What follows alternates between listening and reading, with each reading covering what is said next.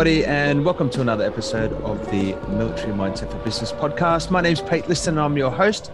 Uh, today, I'm talking to Chris Rhyss Edwards. Chris is a former Army engineer, uh, award winning entrepreneur and innovator, someone who really is fascinated and gets right into the digitization of businesses and processes, uh, award winning author, um, TED Talk guy, you know, really fascinating discussion.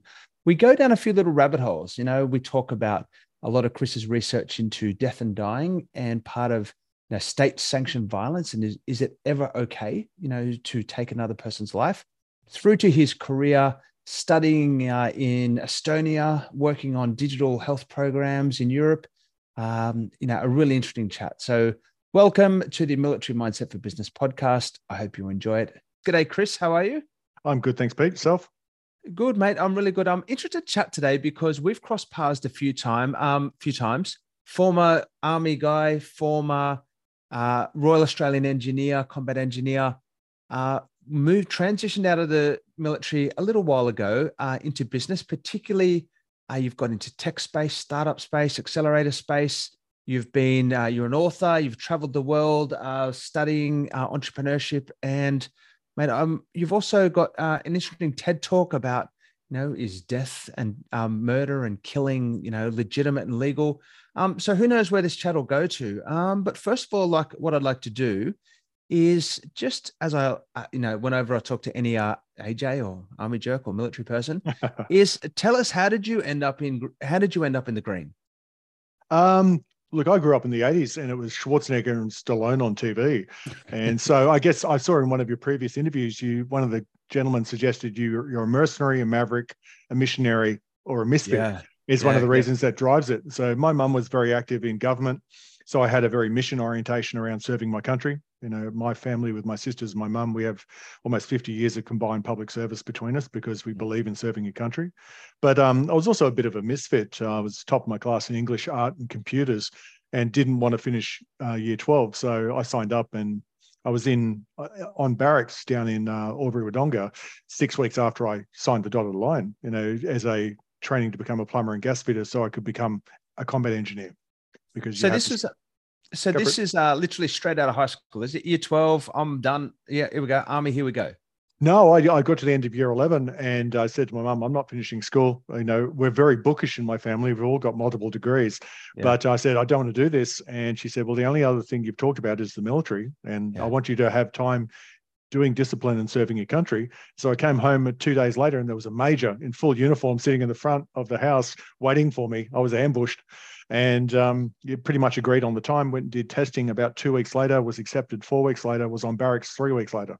How's that? Um, now the school. Uh, well, it was the Army Apprentice School back then. It was a multi-course school for the Royal Australian Electrical Mechanical Engineers, uh, who are who are the the fitters and turners and the mechanics and the uh, the electricians. Uh, sorry, not electricians. Electrical. God, I'm stretching it. Oh, you had yeah, diesel fitters, all the fitters, basically uh, electrical yep. sig- signals, all those guys. And then on the other side, you had engineers, which is construction trades, electricians, engineers, roofers. Oh, sorry, construction engineers, roofers, plumbers, and uh, chippies. Got it. So basically, build a house, and yep. and the other one is support other army systems. Um, yeah, pretty much. The two big groups there. Yeah. So what was it like down at uh what's it like as a young fella to uh, you know like 16, 17, 18, whatever you were um where did you come from, first of all? Uh, I grew up in Northern Rivers in a retirement village called Alstonville, which is between Mate. Ballina and Lismore. Dude, I used to live in Alstonville. I know. I live, uh, Austin, Austin Avenue. I was there. Uh, yeah. uh, my life took me uh, at a certain time, about just after, uh, well, September 11th, 2001. Uh, we all remember that date. I was living in Alstonville as a cut flower grower. Well, oh, by wow. that I mean a laborer on a farm out at a little place called Rous and there was a beautiful place called Dalwood Falls there. I remember jumping off. Yeah, gorgeous. yeah, that's the first place I ever jumped off. Yep. Um, well, you know, where the big sports field is there. I was right next to that in Housing Commission. I grew up pretty yep. much on the poverty side of the town, which is now a very affluent area as a hobby farm location. But 80% of the population was over 60. So as a yeah. teenage boy, I could not wait to get out. Yeah, absolutely. It's a it's a beautiful part of the world, but funny small towns is we grew up in small towns. Like for me, I grew up in Katoomba the first thing I could think of was, you know, I wanted to get out and see the world a little bit. Um, so now you're in the army. Tell us about your army career. It was interesting because I went in, as I said, fairly bookish. Um, so I was the class nerd. I graduated as top of our class with a communication award. And as I square gated out to accept my medal uh, because somebody grabbed my arm on the way through, I was being yelled at as nerd because, you know, you, you're not supposed to stand out in some ways in the military, you know, especially not for academics. Um, so finding your own identity was in- interesting coming from a broken home where I grew up with two sisters and a very strong mum, very female oriented background into a very male oriented mm. sports um, space. But I know found my stride, found out very quickly that I was a distance runner. And so I ended up on inter-service sports, Army, Navy, Air Force, and we were just yep. blitzing it. Um, really did well at my trade, came second in Victoria for my trade, um, second in my class. And it was, I just really found my footing because I'd, I'd done construction work since the age of about 15, 16, being on site, and had done work experience on site on a military barracks up in Bulimba in Brisbane, and really loved putting stuff together and destroying stuff. So I just I found a really nice niche for me, and then um, the flexibility of just being able to, you know, uh, in Townsville, I was on 24 hours notice to move, and you'd be sent away on exercise or overseas with little warning. And just knowing that you had a certain set of skills and the flexibility of mind and practice to actually do really interesting stuff that kept you engaged. And if you love putting things together or blowing them up, uh, the the corps of engineers is absolutely uh, square peg in a square hole. Oh, look, it's a rugby team with rocket launchers, is the way I tend to describe it. Is like the bridges that we used to build, um, made of all this iron that are a sometimes six man lift for a single component, which when they're finished, they can span pretty decent spans. Because if you look at the line of war, special forces goes in first to work out where the enemy is, get a lay of the land. Engineers come in second to actually clear minefields, lay minefields, put in bridges, um, put in airstrips. And then infantry comes in, and then the last guys out are typically engineers because we've got to clean up the mess. And in that whole scope of um, operations, there's a range of tasks you can do from fire support bases to actually being out there out the front looking for IEDs and things like that. And it's uh, it's just a really diverse role that is a very blokish role. It's perfect. Man, it's one of the things that, like, uh, from my experience in Afghanistan, I've had quite a few combat engineers uh, on the program, and it's got to be, uh, you know, I think they are the iconic characters of um, the Afghanistan war. You know, the guys out the front um, sweeping the paths, you know, with the mine sweep, uh, with the mine sweepers, the metal detectors. Um, really, it's it, it is such an iconic picture of my experience in my mind of you know what that place was all about. Now, tell us about uh, how long did you spend in the army? Uh, ninety to ninety-eight. Yeah, full time, and then two so, years part time. Yeah. So really, um, in terms of uh, where the world was at that time, we're sort of getting to the end of the Great Peace uh, in terms of, you know, we always look at it as a fortunate. Well, most uh, people in the military look at it as a fortunate thing, you know, to deploy, and and, and probably what ninety nine two thousand is when East Timor kicked off. But you you came right through that end of that period of good old fashioned, uh, you know, back to basic soldiering. Yeah, it was interesting. Um, we were peacetime soldiers. Uh, we had Rwanda kick off around about 95, 96. Yep. And I missed I missed out on that by one ballot. So I ended up in Bo- Bougainville three months later when yeah. it, it, was rated by the UN as the most violent place on the planet. We were being yeah. chased by headhunters carrying human remains. Um, and it was interesting because what we lacked in operational tempo, we made up for on, you know, Swift Eagle, tandem thrust. Um, the guys were going on long look. We had um, yeah I was an engineer liaison to the 9th Engineer Support Battalions when they came across here from Hawaii, showing them how Australian engineers do our job. And so there was a lot of training cycle to go out there, and be in the field, and practice what we've been taught. And there was always something as an engineer to build or blow up, which kept us really busy. Now, what is it uh, at this point? And now you've done nearly 10 years that's enticing you to look at a life outside of the military?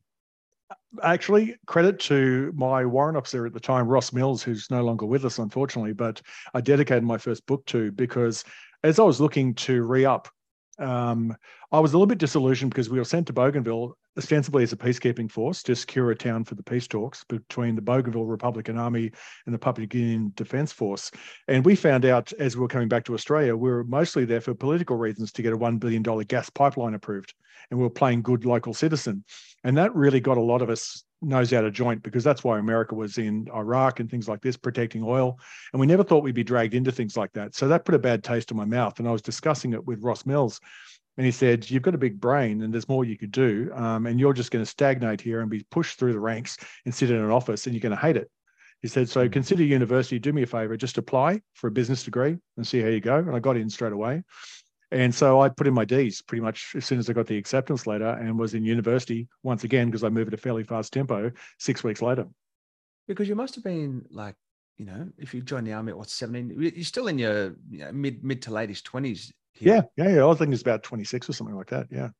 Yeah, how do, having been to Bougainville and seeing that place, do you have a like a connection with what's going on at the moment? You know, could it be the next, you know, the newest country in the world? Do you still keep in touch with Bougainville affairs? I do, um, because we were over there as part of the South Pacific Peacekeeping Force with Tongans, Ni-Vanuatu, Fijians, and these guys have just got back from Israel, Lebanon, you know, just incredible frontline soldiers as well too, and big boys, which I'll never make the mistake of playing rugby against again. But um, I've, I've gone to a couple of their weddings over there. Um, a lot of us have gone back to places around Bougainville and PNG over the years, and stayed in touch. And social media has made that a lot easier. But you know, I wish them the absolute best because Australia has a responsibility. When we collapse that mine there outside of Arawa, we collapse their whole economy. And um, you know, there's we went into Arawa and it was just burnt out village, just destroyed.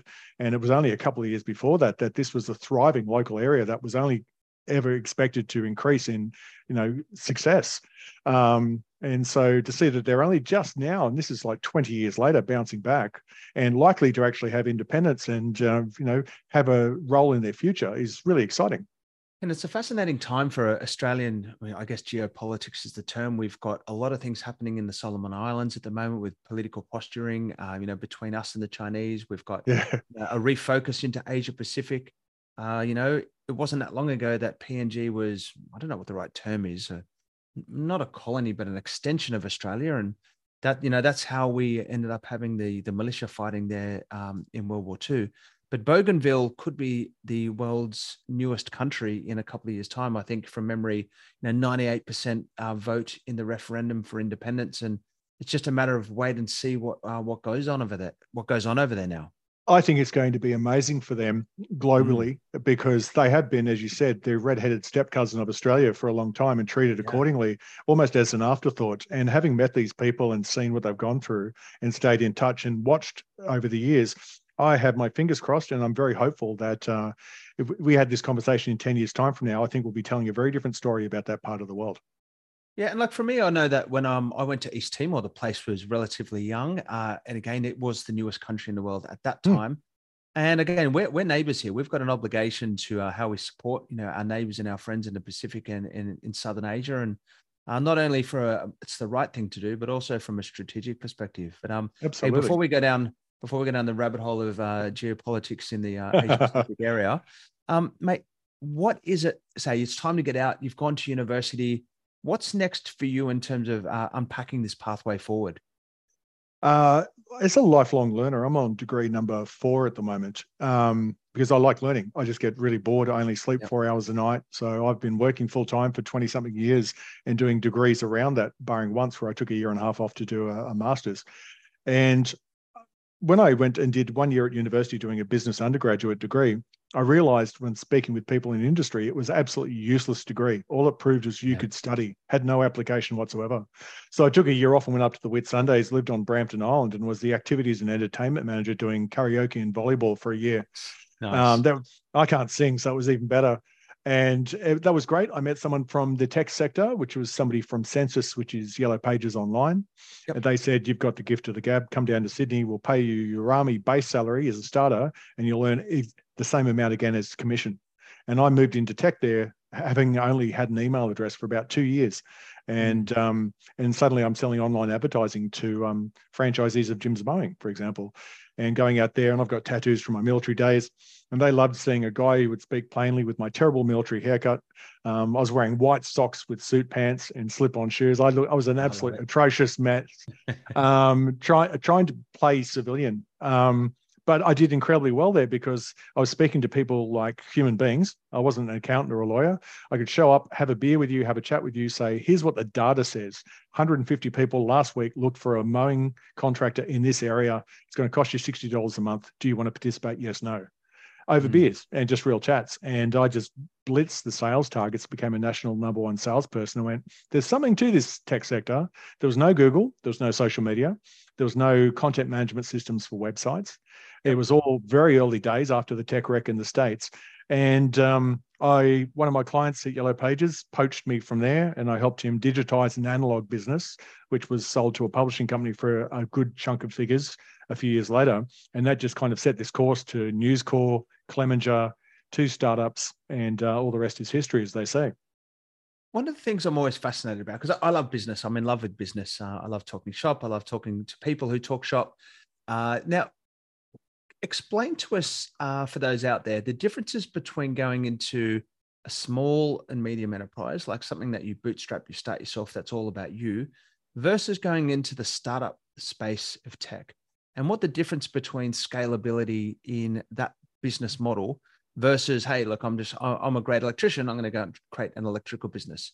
Can you tell, share us a bit of your experience about around scalability and, and how the tech space is different?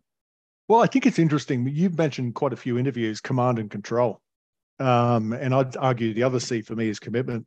When you go into a business that you're fulfilling a role for somebody else, it's very explicit what you're doing. And Rand Fishkin, who was really big in the SEO world during the um, early 2000s, he has this way of explaining stuff as being T-shaped. So the vertical is your area of subject matter expertise, and then the horizontal part of the T is your knowledge of the stuff to the left and right of you. And so for me, mine was actually understanding the value that digital could do, and then all the key components of like SEO, um, content, uh, design, uh, mobile, all those kind of things around there. So I was dangerous enough to be able to ask dumb questions and um, go in the right direction. So where as a startup, you need to know all of those things. So and I'm in love with business as well too. I find it fascinating. This is why I'm doing my PhD in this, is because there's so many components to it, and I've done well at times and I've done poorly at times, and I can understand when it was ecosystem factors, and I can now understand in hindsight what was the mistakes I made, were the mistakes I made, and um, I think when you're a startup, everything's on you, and your ability and your courage to outsource uh, when you you're in a domain you don't fully understand is one thing. Uh, I think what the army does really well is give us the courage to have a really high risk appetite, which I think is what veterans bring into the workforce really well uh, to have the courage to take big swings, back yourself, and go in guns blazing. Um, and you know, risk isn't such a big thing if you're not. Um, it's not risking life. It's very different. You know, you're risking your economic life and maybe your family's ability to actually have a nice dinner out next week because you have to pay bills. But uh, when you're working for somebody else, I mean, it's great because you build up your domain expertise until you get to a point where you have the confidence and the competence to go out and do it for yourself. And I think that's actually what I've learned. Yeah. Yeah it's interesting to talk about outsourcing because it's been one of the you know the big defining factors uh, in our success in business is really understanding you know what you're great at and what the highest use of your time is and really applying yourself to that to that use of you know operating in your highest space as much as possible you know the t- life short time's precious um, and there's things that we do that can really uh, the drive leverage in terms of uh, getting to our next level of success and there's things that ultimately bog us down in administration. So for me, one of the things I've always been really passionate about is business owners uh, should only do two things. We should do the things that we love um, because we're the owner, we're the boss, we get to choose what we love. Um, but the second one is we should only do what only we can do. Everything else should go on your to don't list. You know, don't build a to do list, build a to don't list. Create, uh, you know, a mind state of I don't like to use the word selfishness, but selfishness and protection of your own time. So for me, outsourcing is, is critical and and it's one of the reasons we started, you know, an outsourcing agency where we've got a couple hundred staff that do this for other people on a daily basis. Um, but what's the first business that you actually opened and had a crack at? Uh, it was the one that was taking the analog business online. So I was given a percentage of that business and yep. full control to actually turning it into a digital entity. It was a publishing company. All of their business was done via direct mail. It was all in print. And uh, it was very easy to understand the value of what online could deliver. So we cut our mm. costs by 85% and made it a lot more expedient and had a bigger upsell because we were delivering value to people in almost real time rather than this two week delay on print. And I, I worked it out pretty quickly um, with them that this is what I was going to be able to deliver. I wrote a um, lean canvas business plan you know, single page yep. business plan for them and overnight and then presented it to him the next day over lunch. And he was blown away because, you know, I'd started studying business at that stage. I'd seen other people do it as I'd met with all these business owners through Yellow Pages. And I had enough information to be dangerous and to present a case that I knew more than he did on what could happen. And they backed me on it. And so that was a great success in that sense. And that gave me courage to keep taking more swings over the years. I love the uh, lean methodology. Um, I've done, I. I think it's Greenbelt or whatever that first course is. Um, one of the things you talked about education is, uh, you know, the fact that you've completed degrees. Uh, I love it. I love learning. I love, uh, again, uh, an aspirant of lifelong learning, but I, I, find it hard to finish things. And like I've started four degrees, but I have no degree. Um, but, I, but, I, keep consuming, uh, I keep consuming info, and I really loved the lean methodology. Um, you know, I've read the Lean Startup, which is a fantastic book for anyone you know looking to get into any kind of you know uh, any kind of business whatsoever. But tell us about the value of that actual act of doing your your lean canvas to start, and how that either accelerated your success or provided the framework for the next steps. Well, I think the one thing the military teaches you with TOETs, tests of elementary training, is to break everything down into chunks, manageable mm. chunks. You don't give someone a Carl Gustav rocket launcher and say, pull the trigger, go. You show them how the ring on the back reduces vibration, where the trigger action is, where the safety is, how to hold it, yeah. how everyone works together. And you break it down.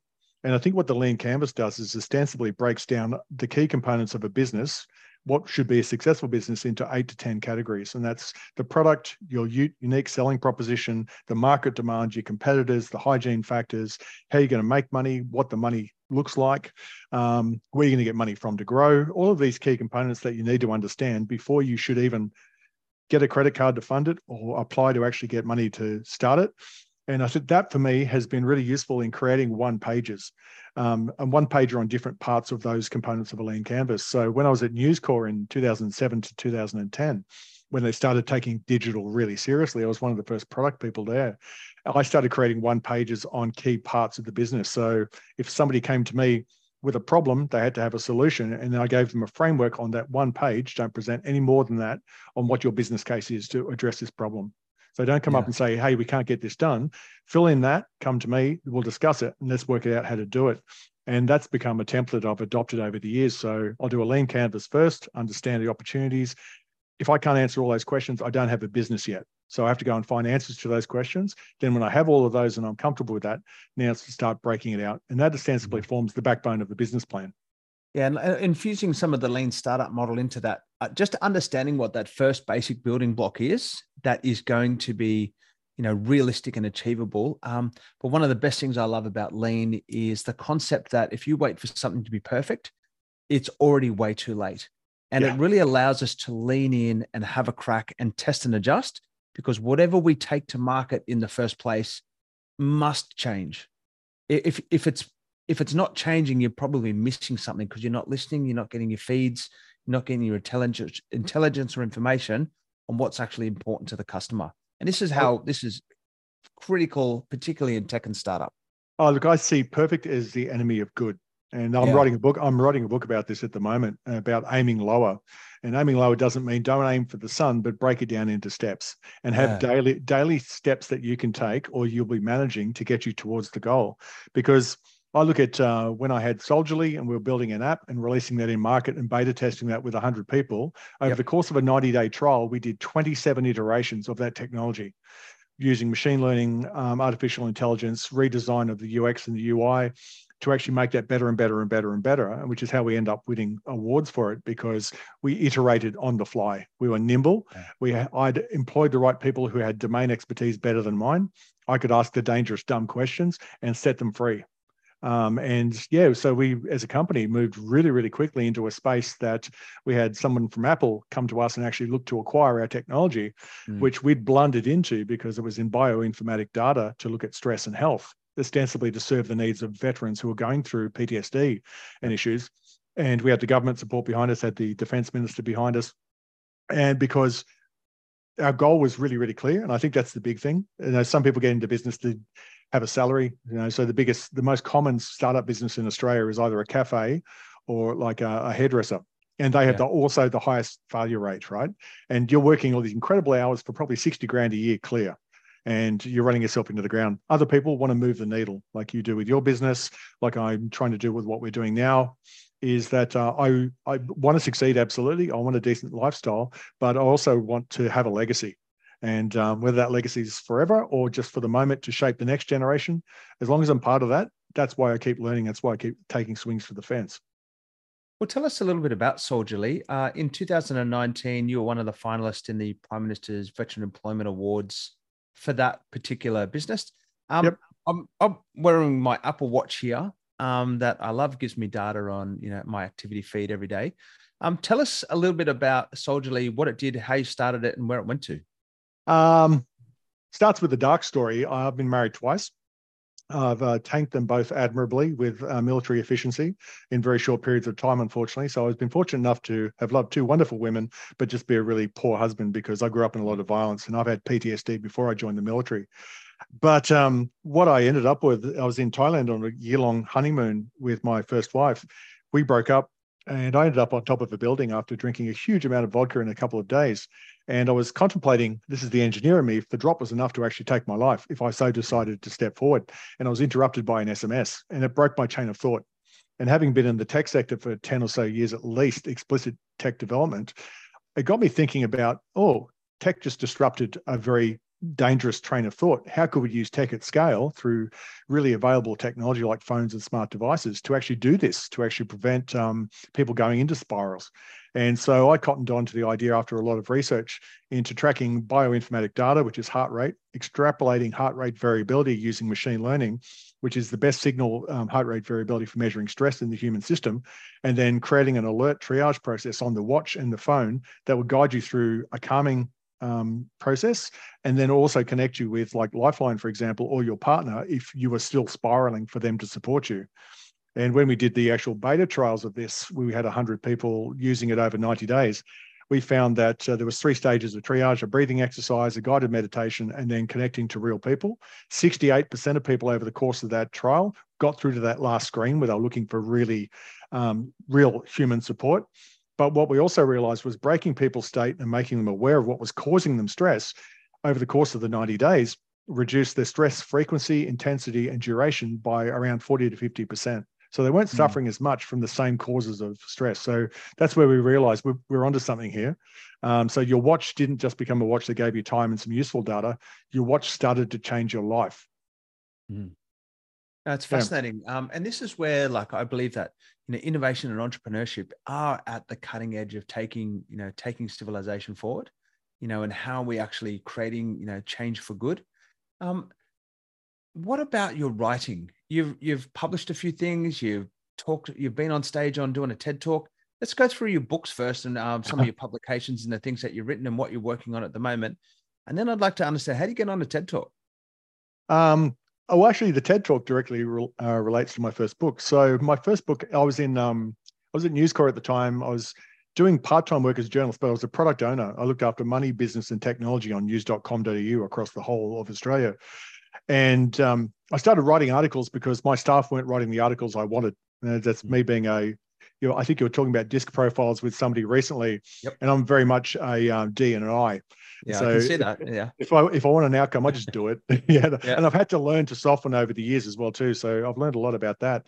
But at the time, euthanasia was coming back up. Uh, so Australia was the first country in the world to actually legalize euthanasia through medical mm. uh, practitioners. It's called the Roti Act back in the early 90s.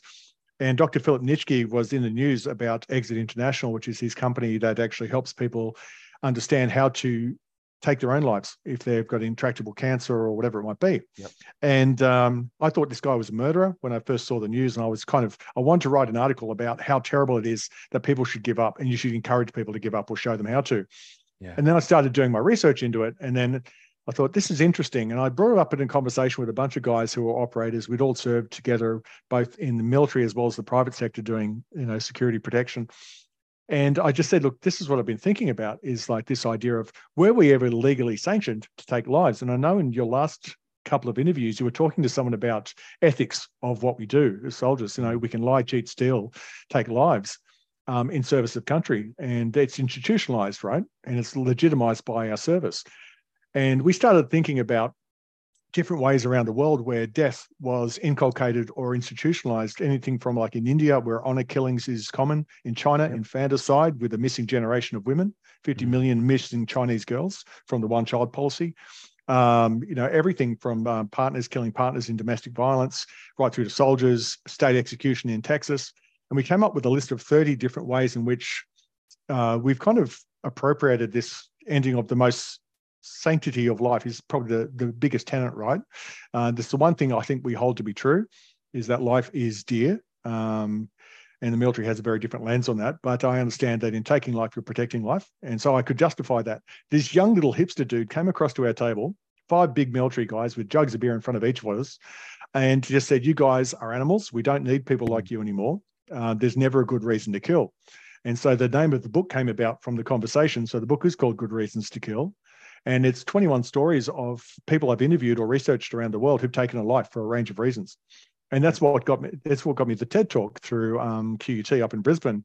Was they uh, someone had read it, reached out to me and said, "Would you like to take this to the stage?" And I talked about three specific incidents of how life had been taken um, and why. And what I learned from that whole experience was I went looking for killers, but what I found was real people like you and I and these weren't soldiers these were wives who'd been in domestic violence and ended up taking their husbands lives. It was mums who'd actually given up their child to go to a room and cry itself to death because of the one child policy in china. And it was um, uh, just a range of really normal people. And i was really humbled by that whole process. And that really spawned me to actually go to university and do a postgrad in creative writing so i could write that story with the honesty it deserved. And that's led me to work on two more books since and got me on stage around the world. And uh, just I always loved the written word and I love bringing that to the stage as well too. Yeah. But I think there was this is part of my legacy. That book has spawned so many conversations since 2015 when it came out and still does now. Mate, I think it's very fascinating. Um, for me, being brought up in a very, very conservative religious household, uh, you know, death was something you talked about. You know, what happens when you die and what happens, you know, what happens next. But in I, uh, you know, growing up in Katoomba, sometimes it was tough to find a job. You know, small town and I found myself, I sort of fell into being a nurse in nursing homes. Okay. So, as a, an 18, 19 year old guy, if there's one place you can get lots of work, well, back then you've got to actually do training and certificates now. But because you were young and fit and you could help lift people, yep. um, I had as much work in nursing homes for years and years and years. But it was really interesting because I was quite exposed to death and dying there. Like that's what these places are about. It's not they're not pleasant. Um, particularly in the early '90s um, when I was there, just literally come to work and be like, "Well, Mrs. Jones, I she'll probably pass away this afternoon. Let's just see if you can make it comfortable." Yeah. And sitting with people and watching their last breath, watching their last breaths, um, it led me to uh, I don't know why, but back when there was Video Ezy and video stores, uh, I, saw, I remember seeing a video called Executions, and I got home from the pub at two o'clock in the morning. It was about must be 1994 or something like that. And I watched it, and I was just like, I don't know why this sort of macabre um, fascination. Uh, I guess, or maybe it's just uh, maybe it's macabre in Australia. Maybe in the rest of the world, it's life is normal, or death is normal, or business is business as usual. But it really, it, I've been really fascinated about the, uh, about this space as well. Read a book before I joined the army called "Live by the Sword, Die by the Sword," which is uh, was written by uh, the Anglican padre at the time. Um, uh, but I do remember one thing that affected me was Sukumar and, and Chan, um, the two Aussie lads who were executed in Indonesia a few years ago. Yeah, and I remember, um, you know, it's so flippant for us to say, "Oh, the death penalty for you know rapists and the death penalty for all this kind of stuff." Um, but I remember those two lads as it happened. I went to a uh, a bit of a vigil outside the Indonesian embassy because I was living in South Coogee, right behind Randwick Barracks. The Indonesian consulate was literally uh, just around the corner. Yeah, um, and it really affected me um, when you know f- feeling the moments of those two lads, you know, as they were escorted, you know, from Bali through to the island, and and then away we go. So um, really credit to you for talking about this stuff because I think, in particularly in the Western world, where you know, with my experience, when people get old, let's put them in a nursing home. Um, there's not this family death at home thing that happens very regularly. Yeah, I think it's it, it is definitely a Western luxury to value life. Where I've been in Africa and I've been in parts of Asia where life is cheap, and yeah. death is not such a big thing. And some people believe in reincarnation. Some people it's just like it's the passing of a time. Um, and I still find look that writing that book, and I spoke to and researched over 250 people over three to four years to write that, and it messed me up quite a bit. Um, and I remember I was driving home with a girlfriend at the time over Sydney Harbour Bridge, and this guy on a motorbike cut off a Volvo wagon, mistimed it, and she drove straight over him. And I was first mm. on the scene, so and she drove over his head. And so I've I jumped out of the car, I said to Lisa, I said, drive the car across the bridge. I'll see you in a couple of minutes. So let me take care of this. Ran up. Um, his head was a mess. You don't take the helmet off. Rule number one. So I watched him mm. take his last breath. Ambo showed up, handed in my details, directed traffic, ran across the car, jumped in the car, drove Lisa home.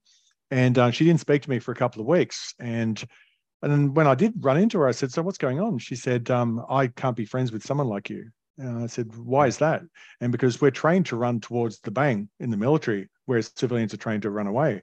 And she said, You didn't react. I said, That's exactly what I'm trying to do. She says, But you're not a soldier now. I said, No, you're a soldier forever. Yeah. Um, and I'm glad I've got that part of me ripped away in a sense because I want to be that guy. I want to be dependable in times of turmoil. But at the same time, I have to recognize, having been a poor husband, is that my PTSD and that survivability mode, my fight or flight or freeze mode, mm. takes over in conflict, and that's not healthy in a relationship. So that's one of my unlearnings over the years. Is that book cost me a lot more than just time and effort, and I'm still coming to terms with some of it. But I'm glad I did it because that's the same thing as being a soldier. You go through a lot of bloody hard times, but um, I don't think you see too many guys and women who've served their country who regret it. Yeah, pushing yourself and pushing your own uh, mental boundaries into this space it's funny mm. you hmm. mentioned the car accident thing. Uh, I was probably second car on the scene of a head-on uh, between Grafton and um, Ballina uh, many many years ago before I joined the army, and I remember it was everyone was sort of like standing around just going like I for the first time in my life I I saw what it means to be trapped in a car. Like this person was not getting out. The car was folded over the top of them, and there was no way to get them out.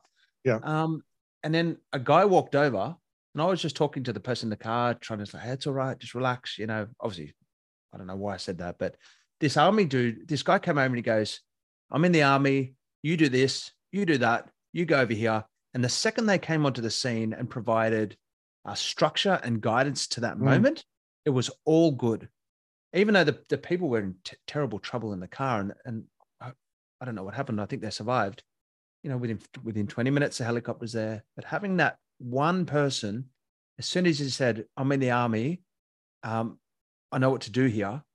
Everybody just followed his directions and everybody had a sense of calm that came out of uh, a moment where it's just like, uh, you know, it was just chaos. So I really, I really admire that person. And, and, you know, if the, the moment ever comes, you know, we'll use that example in, in my own time.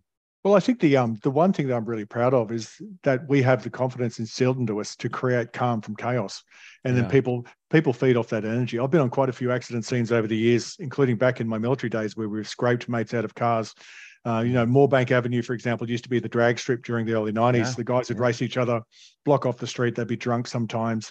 Thankfully, they've got rid of a lot of that behavior, but we'd have to pull parts of guys out of cars sometimes. And civilians are just mortified, you know. Um, and it's like, well, no, I know this guy. I served with this guy. I'm now scraping him out of a car. And we've already, someone's jogged back to barracks to go and get an ambulance mm-hmm. to come and you know, pick up the remains of the MPs. And we don't blink. And you blink later. The job is not to blink, blink in the later. moment. Yeah, yeah. And it's, um, and no, no, yes, as I said earlier, look, I, I don't regret that I have those skills. It's just there's a time and a place. And I think one of the challenges that I see with a lot of my mates who've left and also my international military mates is adjusting to the slower tempo of civilian life uh, because all that the rah rah is gone, you know, and then the big purpose is gone, and finding a new purpose and then finding hitting your stride on Civvy Street can be quite challenging, and uh, that's yeah. something that we should really recognise. Yeah, and that's an important point there. I just want to pick up something you mentioned there is even though you go through that moment, uh, some people manage the moment well, and some people uh, really are challenged by that those moments uh, in later life. And we're all we all operate differently in terms of how they how these things swing back around to affect us later. Um, but I might just switch tacks, totally switch tacks after after being in uh, you know a bit of a morbid hole there. But a fa- for me, a fascinating hole in terms of you know, having the ability to go in there and have these conversations and, and these quite real conversations and not just um, have them hidden under the curtain. Uh, mate, you won an award in 2019, uh, Global Entrepreneur of the Year. Um, can you talk us about that award? What did you win it for, and uh, what were you doing at the time? Um, I actually won two Global Innovation Awards in the same year, and then that was the same year I was on the Prime Minister's Veteran Entrepreneur of Year finals.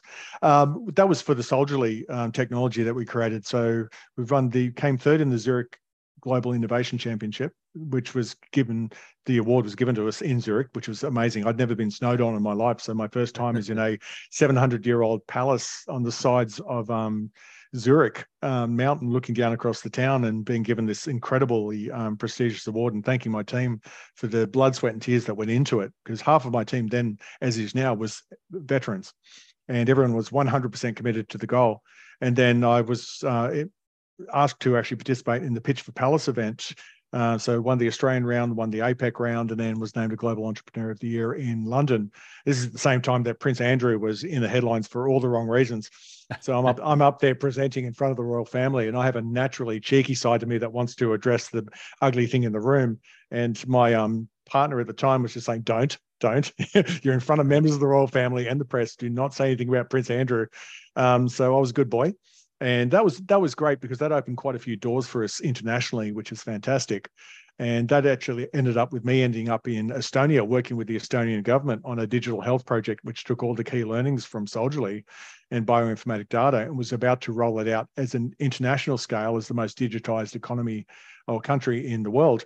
And then COVID hit. So this wonderful project we were working on, which was going to map using a range of biological data and lifestyle data, including voice, activity, diet, self reflection data, journaling, um, and a bunch of all these other uh, triggers to actually feedback to local councils, which they have to do in Estonia every six months. They've got to report on the health and well-being of their citizens. And if you don't actually meet a certain standard, you don't get funding for programs mm-hmm. until you meet that standard. And when they have such a high incidence of death over there because of poor lifestyle choices, we could have really moved the needle. And it was it was a privilege to work on a project where I'm sitting down with the CIO of a country and the head of the opposition party to actually try and change people's lives. So that was a really nice trajectory. And I've taken a few years in between to move into doing PhD and uh, to start launching the next venture and work on a few books to work out what is the next big national crisis type thing I can work on. Because as I said, legacy is the driving purpose for me. And um, it took us a few years to work out what we want to do next. But um, we'll get to the point when I finish my PhD, probably early year after next, we'll create an accelerator program for veterans to encourage them and guide them into how to move into entrepreneurship and then provide them with mentoring and funding. But at the same time, do um, our, our, bit to actually address the national housing crisis by bringing something to market that can be rapid build and affordable using veterans redeployed into the community because hmm. we're typically underemployed or underutilized by comparison to our civilian counterparts, which is a real shame. Mate, um, I just I want to talk about innovation, but I, before we go into that, I just want to talk a little bit about what a what a cool, unique place Estonia is. So oh, I took um I did a uh, a long drive through Eastern Europe um a few years ago, which uh, sort of did a whole heap of the southern countries, sort of you know Austria, Slovenia, um, you know Italy down there, and worked my way up through Hungary. Went through Poland. Um, did a uh, I dare say maybe call it uh, a homage to Auschwitz. Oh, um, oh well. And again, just on on the on the death and dying bit, uh, a brutal experience for me. Um, I had the kids there and my wife. I did not take them um, to Auschwitz. I did a day trip by myself, but um, a, brutal experience to be honest. Just to sort of be in that place and walk in, um, just walk on the ground where things happen. But then we moved through Poland, got up into Lithuania, Latvia, which I found uh, obviously um, finding their new, you know, place in the world. You know, post Russia, and you know, but they're still. Uh, I, I think the term is Slavic in terms of uh, from an ethnicity perspective. But then we got into Estonia, which I never realized, which is more Nordic. So it's uh, more associated with uh, Sweden and the Scandinavian countries than the, uh, dare I say, the Russian, Lithuania, Latvia, um, yep, Ukrainian kind of culture. So excuse my lack of uh, cultural, you know, articulation here. But Estonia, it's a fascinating place on how they are just driving forward with the digital space infusing into everything that they do in their lives. Um, yeah, look, it's um, and you talk about innovation. I went there specifically because they're the most innovative digital nation on the planet. Yeah. So when they retained their regained their independence from Russia in 1991, Russia pulled out all the infrastructure. So the Estonian government at the time just said, "Well, how do we fix this? We need health, we need teleco, we need roads, we need power, we need all these facilities." So they engaged in one of the largest public-private partnership projects in the world, where they ostensibly went to Telstra and said, help us build a national telecommunications network. They mm-hmm. went to all these providers around the world. And in a matter of uh, one generation, they became the most digitally sophisticated nation on the planet. And I'm now I'm now an Estonian digital citizen, so I can travel there whenever I want. And there's 20,000 of us around the world because they realized we don't have all these resources. So we're going to be the melting pot of the world for the best in innovation. So come to Tallinn, come to Estonia, bring your technology, bring your ideas, help us keep moving forward. And they have, even the time I was there for a year and a bit, they just did such amazing things in response to COVID um, because they were able to leverage this whole of Europe and whole of world mindset. You've got Russian coders, Lithuanians, Finnish, you, you name it. Everyone's sitting in this little melting pot of a town with this appetite that I have not seen. And if we could harness that in Australia with the talent we have here, um, yeah, it's the next Wi-Fi, that kind of mindset. Yeah, um, I think it's called the Estonian Digital Nomad Visa or something. Yeah, like yeah, that you can actually yeah. get. That's yeah, what I got when I went across there. Then you apply for digital citizenship and you get this card. Mm. And um, I no longer ever need a visa, and I can travel there whenever I need to, as I you know see the world. It, it's a funny because it's a funny thing because I've got another mate of mine, um, Michael Rhodes. Shout out Rhodesy. He actually uh, went to Estonia purely to study entrepreneurship. Um, yep. And it was uh, just a random coincidence that you know um, we were traveling there and I bumped into him and, and another mate Seb when I was over there. Um, but it really just uh, it's the really just stunned me or surprised me that again it's a bit of you having the australian blinkers on what's happening in these other little corners of the world and they're not corners of the world to them we're the corner of the world to them but sure. just the just the advancements in innovation that this rather boutique little small country is just, is just really pounding forward with um, in terms of innovation you're obviously rather scholastic and erudite and you love to learn uh, and love to do formal learning where does innovation come from for you? Like, where does that creative edge to see opportunity and to go out and uh, do something about it? Um, it's come from practice originally. Then I moved into academia and then put it back into practice. It's become a per- perpetual loop. Is uh, the ex- the best example was 2003 when I was asked to digitize an analog business, and I had to have this mindset of what's possible, what do I understand we could do, and let's try and do it and fail fast, which I've always really liked that idea. And then um, Sir Richard Branson's idea of employ people or surround yourself with people smarter than you. And when you put all those three kind of mindsets together, it's like a Venn diagram. And the delta is you sitting in the middle, herding all these cats, learning fast, being humble enough to admit when um, things don't go right, and being nimble enough intellectually as well as as a business to actually embrace something that might feel a little bit uncomfortable at first, but ultimately gives you what you want. So I've formally studied um, graduate diploma in innovation and entrepreneurship through Adelaide Uni. I've led the innovation program at uh, News Corp, the digital side of things on behalf of Australia with their, you know, US panel, New York Times and people like that, Times Online in UK.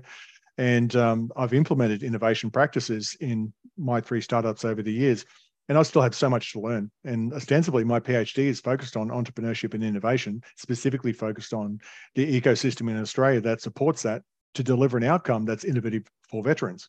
Which I think you mentioned in a podcast is in the US, you've got three different ways you can go when you leave the military. One of those is programs that are supported by defense and VA that push you towards entrepreneurship and small business. We don't have that here yet. We've got the no. Prince's Trust and a few parties doing some stuff um, some programs out there, but nowhere near enough to actually bridge that gap. And that whole gap is going to be defined by our innovation appetite and capabilities. And this is where I think that there is so much propensity for um, the veteran community to continue still serving. You know, like we've, for those of us that have left the military and left the uniform, uh, we do go into these roles for, you know, one of those reasons to get in there and serve and, and have a purposeful career. But that doesn't have to stop when we get out. Um, and I really see, you know, some of these amazing Australian companies. Like, I love the story of Qantas. You know that the fact that oh yeah, you know, three lads, you know, they, they they were infantry. They were doing their time in the trenches. Went and did a cutting edge military course. Um, learned how to fly. Uh, when they came yep. back to Australia, they like saw an opportunity, jumped in and gave it a crack. So And I think in terms of, I was thinking about it as I was, you know, driving the kids to school this morning. Um, we need more you see it, you can be at stories in the veteran community. Oh, um, yeah. because this we are that same despite how you transition and we recognize that a lot of people transition with you know great difficulty and need great support um, for those people who are in that case we need some more see it you can beat stories of things that you can do on the other side. And i think small business enterprise and entrepreneurship just allows people to have that in your own pace at your own place um, you know tempo to get things done Yeah, I think that's why it's so yeah. attractive for veterans because you're in control and it's your own Yep. pace. Um, and whilst we have this nice risk appetite, I don't think veterans have any problem with actually asking for support or going seeking support, which a lot of civilians I've come across who are my counterparts who've got the same amount of time out there in the workforce still have a reticence. And I think it's the risk appetite and the self efficacy. We believe in ourselves as Mm. veterans because of what we've been through and what we've been trained to think about ourselves and our kind of purpose. And if you can find something that's meaningful to you, you it knocks down, you, you knock on doors with no reluctance, and you have a lot more courage to actually swing and a miss, swing and a miss, swing and a miss, get a hit, great, move on. yeah Um, and that's where great things come from. one of the best things I ever learned from the military was uh, the art of rehearsal and the art Yeah. of failing. The art of failing in rehearsal. Like remember before we do an activity, um, you used to have to present your idea in front of the class. Um, but what you do is you grab a couple of your mates, and it, and it was something I had to be taught. It was like, right, go over there and practice what you're going to do in front of your mates, and have your mates critique you. Have your mates tell you what's good, bad, and ugly, um, and actually get it out of the way before you do it for real and before you do that Yeah. presentation for real. Um, and I found it rather confronting at the start. Like, you know, I didn't want to, people to tell me how bad I was, but it didn't take me long before I realized I need them to tell me how bad I am so I can fix it. So when it comes to doing the real thing, I can nail it. And for example, I had a business um, meeting opportunity just the other day with a new rep. That's a great opportunity to give us a lot of work. And it was a first, it was a first contact. Um, she works at a company called HubSpot. Um, and it was the first opportunity that we've got to do a job together. Yep. And at the end of it, I said, Look, do you mind if we just come together for 15 minutes? And I'd like you just to be frank and fearless on how you thought we worked together, because I'd love to work with you in the future. So, is there things that we can improve or adjust here? You know, did I lean too forward? Did I say too much? Um, and that art, and then she came back to me and she gave me some really clear guidance on how I could do better. And because I asked her, she said, Look, um, now how about we do another one next week? And, and then you know, like let's see how we go then. And now we've got another meeting booked in.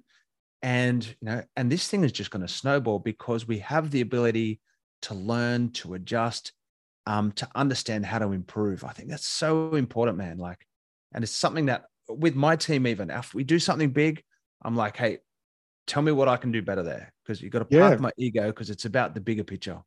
And they're about building systems for success, right? And so Yeah. I've done this, let's replicate it, and now let's build on that. And I think that's the back to the TOETs discussion from the military. Break everything down into isolated tasks, add those tasks together, practice it enough so it becomes consciously, uh, unconsciously competence. Um, and Yeah. then amazing things happen. And then you build on that, you build on that. And I think in there is eating a lot of humble pie and actually recognizing the value of feedback. And uh, now I, I remember when I was in um, London for the Pitch of the Palace event, I practiced my three minutes on stage 72 times, Yeah. um, the whole thing by rote in front of a range of people to the point when I was told I had three minutes and I finished it two minutes 59. And nailed the, everyone was like, holy crap. And I did not miss a word. And I watched the video again recently and just kind of laughed because that was instilled in me in the military. And somebody said to me, "Do you- Did you need to do it 72 times? Because I know exactly because I was counting it off on my phone. I said, No, I could have got away with 20 or 30, but I thought the message deserved the justice of the practice. Yeah. And ah. and yeah, I love it. Mate, I'm just going to ask you one last question before we wrap up. Sure. And me, I feel like I'm the 90% guy. I do like it. I do things to the 90% mark, but sometimes I just have a bit of a struggle to get that last 10%, last 10% done. And Yep. one of the things I've got, you know, in my, you know, 90% world is writing a book. Okay. Yep. I've got lots of content. I've got lots of stuff. I've got some great ideas. How did you actually get to the, to finish stuff off of writing a book? You know, what, what was your practice around completing, you know, writing? two parts to it. Um, one of my favorite Joe Rogan uh, snippets from his podcast is where he talks about the difference between motivation and discipline. You can be mm. motivated because I know you're training for an Oxfam event, I believe, 100K yep. event. Yeah, I did yep. that a couple of times. And um, the the motivation to do that was because we wanted to raise money and we wanted to see if we could do it. I haven't done 100 Ks in such a short period of time since the military. So that was a few years ago now.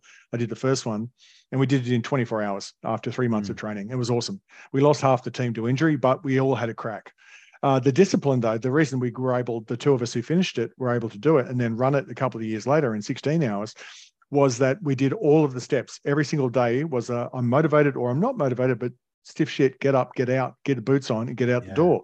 And that's exactly the same with writing a book. It's like, how do you eat the elephant one bite at a time? And so I created, I did a lean canvas for the book. I did what is the um, what are the kind of key topics I want to break out on one page, and then under each of those topics, what are the key elements I need? One page per chapter, and then write a page for that chapter, and then put that mm. into a mm. discipline. So I produced in one year. That I did this while I was doing my postgrad at uh, QUT in Brisbane, and I produced 280,000 words in one year by following that practice. So. I did my thesis, I wrote a book, and I wrote part of another book with a friend. And it was only because I got myself into a practice where if I sat in front of a blank page, I had to fill that page.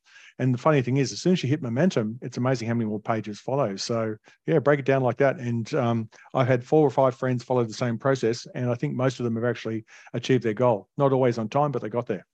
Yeah, I love it. Motivation, motivation, and discipline. It's one thing, you know, to want it. It's another thing to actually do it. Absolutely, hundred percent. So critical, man.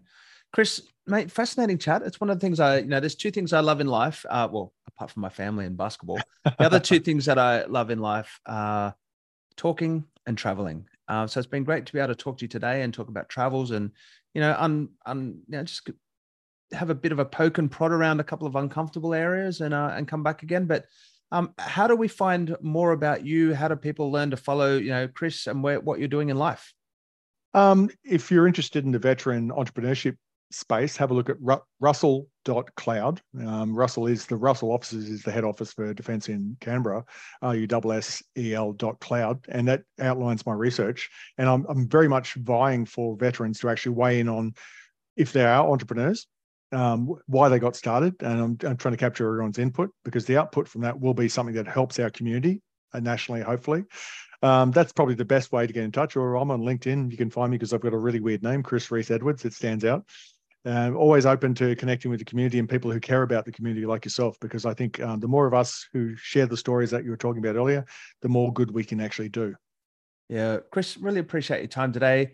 Um, let's call a wrap there for the Military Mindset for Business podcast. We'll have all of those uh, links in the show notes. Um, jump onto YouTube, have a look. Uh, if you've got any questions or comments for you know Chris or myself, and you want to you know challenge a few things that we've been speaking about, or give us some differing opinions, or or put your own story into it, jump on there because we can jump on and have a look and answer those questions in real time. Um, Chris, fantastic thank you for coming. Uh, I want to keep a track of what you're doing next because there's always something interesting around the corner. For everybody else, um, this is a Military Mindset for Business pod. My name's Pete Liston. Out.